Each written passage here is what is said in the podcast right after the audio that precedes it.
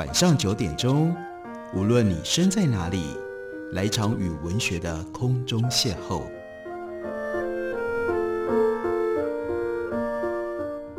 杨照谈书，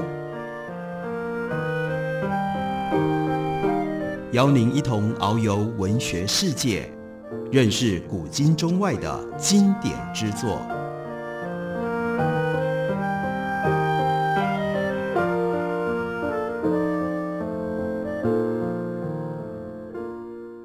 各位听众朋友，大家好，欢迎收听杨照谈书。本节目以台北广播电台 FM 九三点一，每个星期一到星期五晚上九点为大家播出。我是杨照，在今天的节目当中要为大家介绍的，这是黄聪凯的最新小说，书名叫做《新宝岛》，这是由春山出版公司刚刚出版的新书。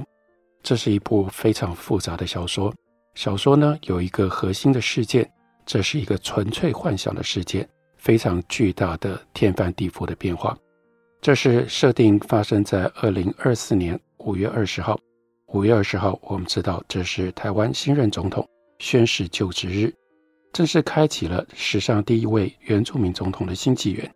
但是在新的原住民总统宣誓就职的仪式没有多久，才跨入到二十一日的午夜时分，由于完全不知名的原因，应该也不可能有任何的一个原因可以解释，因为这毕竟只是一个幻想。而不是科幻，所以也没有科学方面的根据。台湾跟古巴两座岛屿的住民竟然发生了大交换，两千三百万的台湾人在临近美国的古巴岛上醒过来，眼前是陌生的加勒比海；一千一百万的古巴人则来到了台湾岛，隔着海峡跟中国相望，两国人民互换到相隔一万四千五百多公里的陌生岛屿，剧烈扰动了国际地缘政治的秩序。也瞬间改变了两个岛国的命运。长期在夹缝当中求生存的两个岛国，即使是交换地理位置，仍然处在大国的阴影底下。台湾第一任原住民总统也就意外地成为第一位在国土之外行使职权的总统。他要如何面对前所未有的局势呢？除了这个故事之外，另外还有一个新大陆的故事。新大陆的故事跟这个故事非常非常的接近。新大陆是由中国梦和美国梦两条叙述线构成全书的章节。小说的梗概是，在中国广州工作的台干，特别叫做许台生，一看就是台湾出生的。他在一个陌生的旅馆房间当中醒来，发现中国跟美国交换了国土上的全部的住民，于是十一亿人降临在美利坚合众国，三亿三千万人则被转移到了中华人民共和国。对两个国家和全体人民来说，都仿佛被无端地抛进到了新大陆。对美国人来说，新大陆是按下归零的原初的设定。他们再次踏上四百多年前英格兰清教徒祖先冒险泛滥到美洲的开垦之旅，重新在另一块古老的土地打造新世界。只是这一次呢，他们携带着四百年历史记忆和联邦民主共和国的体制。来到了陌生的环境，试着在维持生活秩序的挑战底下寻求回归的道路。那另外一边呢？作为对照组的中国人，这绝对是人类历史上最大规模的迁徙。当然，它只可能发生在幻想里。这么大规模的迁徙在现实上是不可能发生的。但是我们看到的是，小说当中全球总人口五分之一全部挪移到美国国土。立即造成剧烈的生态变化。小说透过角色嘲讽说，中国人大概都有着到美国去的美国梦，但因为没有选择，只能够接受最高领导人，也就是习近平他所炮制的中国梦。然而，在国际政治的现实当中，愈发强大的中国早已经挑战了美国的全球霸权，特别是在二十世纪以来，美国陷入军事泥沼，外交摇摆不定，国内政治极端化。社会对立趋于激烈，再加上经济未见起色，美国似乎越来也越不愿意承担离岸平衡者的国际角色。所以呢，小说的设想就更加耐人寻味。美国跟中国竟然互换了地理位置，这就必然改变了地缘政治的局面。美国不只是重返了亚洲，更直接在亚洲扎营了，而中国呢，则占据过往美国位于两大洲。加拿大跟墨西哥之间的土地，这是对于中国的全球扩张更加有利。那我刚刚念的这一段呢，又构成了小说的第三个部分，或者是更复杂的一个后设的部分。因为呢，这是出现在书里面的一篇书评。这个书评评论的呢，就是长篇小说《新大陆》。那更奇特的，除了书评之外，小说当中有后设的后设。这后设的后设是有一段读书会的记录。其实我们是透过了读书会，我们才进一步了解刚刚所念的这一篇书评。这书评呢，竟然是来自于在前面那个台湾总统第一任的原住民总统高总统，他所在 Podcast 上面所发表的内容。所以在读书会里面，接下来他们不止讨论小说，还讨论总统所发表的书评。这个总统的书评最清楚显现出他的总统身份、总统角度跟立场的是最后的这两段。他说，曾经担任捷克总统的哈维尔，在他仍然是所谓异议分子的年代，写下了《无权力者的权利》这篇长文，在这个时候尤其值得我们细读。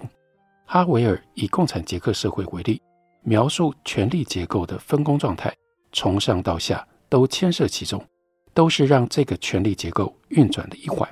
然而，它并非坚不可摧。假设有一个挂着政治标语的蔬果商开始在生活当中反叛，愿意说真话，指出国王的新衣如何可笑，不配合虚伪的体制，他就会被惩罚、被压制、被消音。他的家人、他的朋友也会受到牵连。他的作为事实上破坏了游戏规则。他揭露一切，不过就只是游戏。如此一来，他等于撕开了体制的表象。初步动摇了权力的结构。台湾就像这个蔬果商，在一个长期漠视台湾存在事实的国际社会里，台湾看似毫无权力，始终夹在大国的缝隙中求活。台湾只要继续活着，越是活得独立自主，就越显露出国际社会的权力结构。就这一点而言，台湾和古巴绝对是盟友。这句话又呼应回去前面那个故事。台湾跟古巴这两个岛，突然之间人口全部全体代换过来，迁徙过来。那台湾跟古巴应该要是绝对的盟友，因为什么呢？因为台湾跟古巴都坚持国家自觉的道路，我们都想要活在真实当中。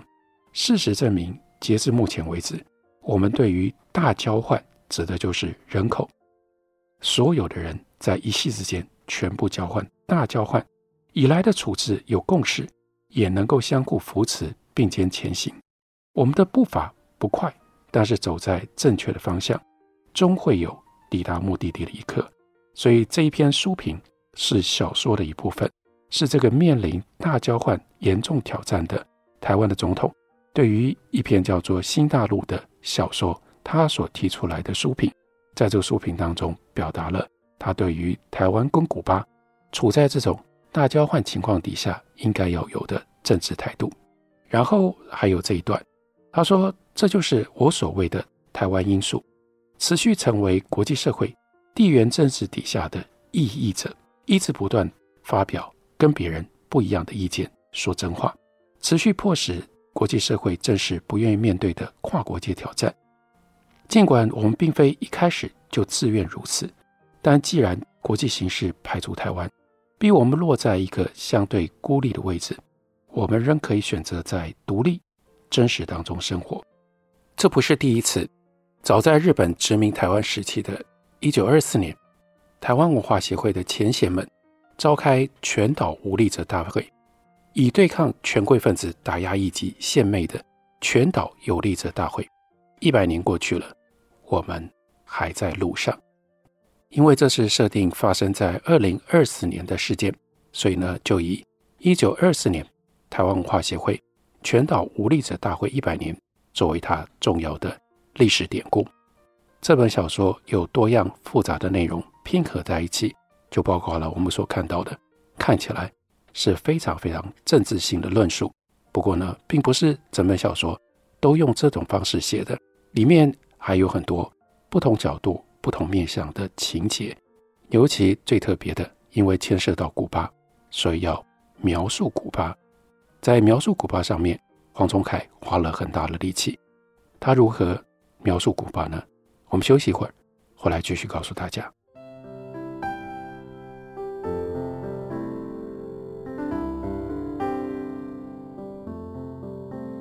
听见台北的声音，拥有颗热情的心，有爱与梦想的电台，台北广播。FM 九三点一，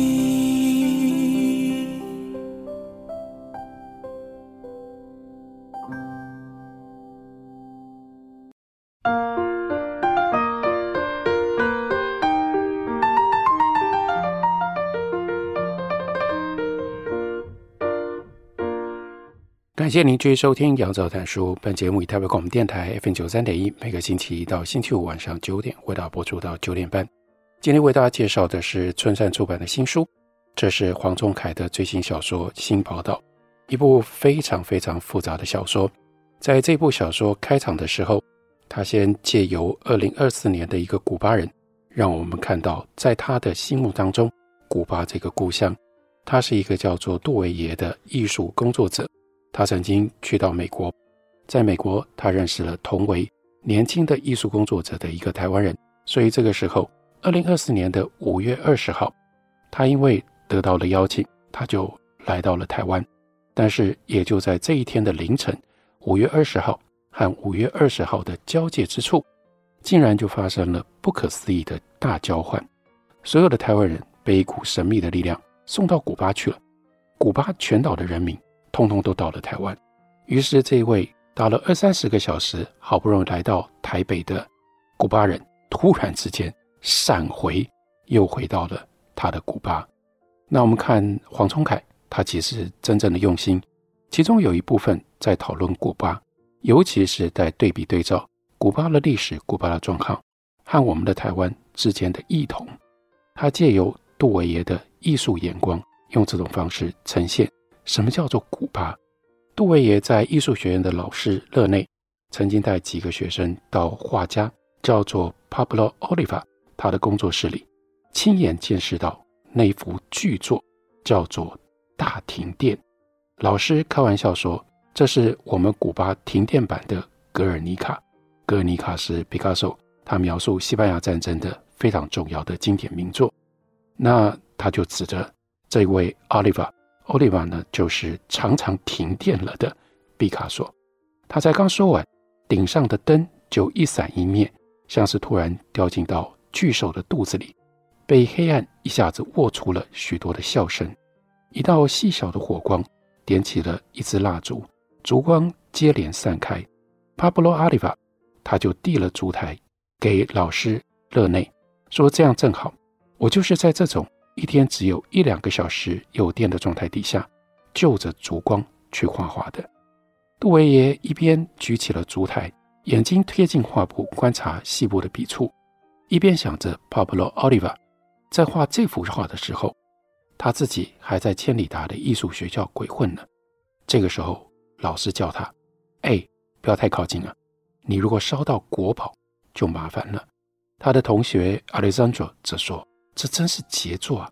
谁想得到日常生活的停电，居然也可以画出和战争杀戮相提并论的史诗格局？”我们来看。这是什么样的史诗格局？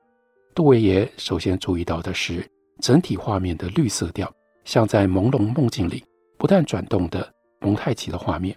横陈在画面中间，簇有满意的扭曲脸孔，如大小石头铺排，像一条流动的河。有一只野狼的头顶着微光，试着要伸出水面。这个时候，杜维耶他想起了苏联解体以来的时光，想起了他自己。在 Santa Barbara，在千里达，在哈瓦那，每一个住过的房间，大部分的时候，他跟周围的朋友一样，靠着配给的食物过活。每一餐都是不知道什么配方的大豆粉混马铃薯泥所做成的糕饼，少量的蔬菜难得有一颗鸡蛋，外加一杯糖水。因为古巴产甘蔗，所以古巴最不缺的就是糖。路上常有人傻站着不动，有时听到谁突然昏倒在地的闷声，一具一具撞击地面的身躯，提醒人们多久没听到肉甩上砧板的沉重响声，已经很久很久没有吃到肉了。那几年，不管走到哪里，四周都像在梦游，每个人的梦境交互纺织、摩擦、错身而过，困惑着何时会梦醒。持续游荡在无边无际的回圈，整座城市、整个国度，像是被 Pablo Oliva 收摄到画布平面摊平了，在绿松色水底轻轻缓摆，微微的晃荡。画面上有很多介于食物欲望之间的扭曲的物体，洒出一体曲线的咖啡杯，乃至于交融在画布上的奶子、胡子、油脸、瓜牛。雨伞、脚踏车轮圈、大批悬浮的血丝眼球，仿佛那些日日经受的饥饿，无所事事，自动变形，大把大把虚掷在这一条废弃之河。然后他想起了拉丁文学当中的经典作品，那是卡本提尔他所写的小说《溯源之旅》，大家都读过。有谁能想到，这个国家的命运竟然早就被卡本提尔写下来，封存在。那十几页的故事里，我们指的是古巴人，只不过一次一次循环重复那个关于拆除和建造的过程。卡本提尔是这样写的：屋瓦卸下来了，粘土做成的马赛克盖住了荒芜的花圃，头顶上钉子镐正在敲开石墙，石块沿着牧草滚滚而下，扬起大团的石灰和石膏粉尘。敲开一个接一个垛口的墙，暴露出内部椭圆或者是方形的天花板、飞檐、花环状、锯齿状和柱环状的装饰，以及墙上垂挂着像褪落蛇皮的壁纸。所以，Pablo Oliva 那幅画也像撕开了一道观景窗，让我们直视表象底下的真实，或者那也是避难所。毕竟，画家先前。还有两幅大尺寸的画作，同样归在这个叫做“避难所”的系列当中。那正是特殊时期，特殊时期是古巴被美国禁运制裁，因而在经济上面最为困难、最为贫穷的那段时间。那是特殊时期最初几年的写照。这幅画叫做《大避难所》，它的构图光线明暗非常的不均匀。即使在大白天的充足光照下，看起来都像是用烛光就近观看，仿佛在诉说古巴人的生活处在一种时时断电的状态。至于系列最初那一幅叫做《国王在避难所》，则宛如隐喻着特殊时期岌岌可危的政治局势，美国巨大的手随时要伸进来大肆搅弄，全体人民就躲进到地下避难所。戴着王冠的脸，斜眼看向一旁闭着眼睛的大胡子。那些人的眼睛都闭上了，陷入恍惚的瞌睡神情。三幅画当中的通道从左右两侧延伸，跨入现实世界。三个浸泡在福马林的梦，三个浮屠的超现实的肿瘤。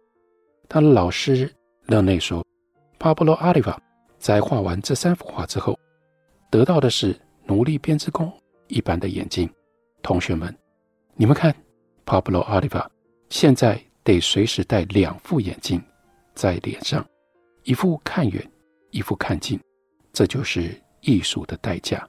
就在这个时候，杜爷爷的手指被他手上拿的蜡烛滴落的烛泪给烫了一下。小说用这种方式帮我们描述古巴，尤其是描述古巴经过了特殊时期的这样。非常非常奇特的经历。不过我们在读这段文字的时候，我们没有预期到接下来所要发生的事。接下来事情就是，那如果两千三百万的台湾人在一夕之间，通通被运送、被塞进到这样一个经过了特殊时期，然后呢，又经过了一个非常奇特的独裁者去世之后情境的古巴，那会是一种什么样的状况？台湾人会在这样的一个古巴情景里面感受到什么，又会有一些什么样的反应？这就是接下来黄宗凯的这本小说《性报道》要铺陈、要告诉我们的非常有趣也很引人好奇的设想。这个设想会铺展出什么样的情节？就请大家有时间的时候来看这部小说，书名就叫做《新报道》，介绍给您，推荐给您。感谢您的收听，我们明天同一时间再会。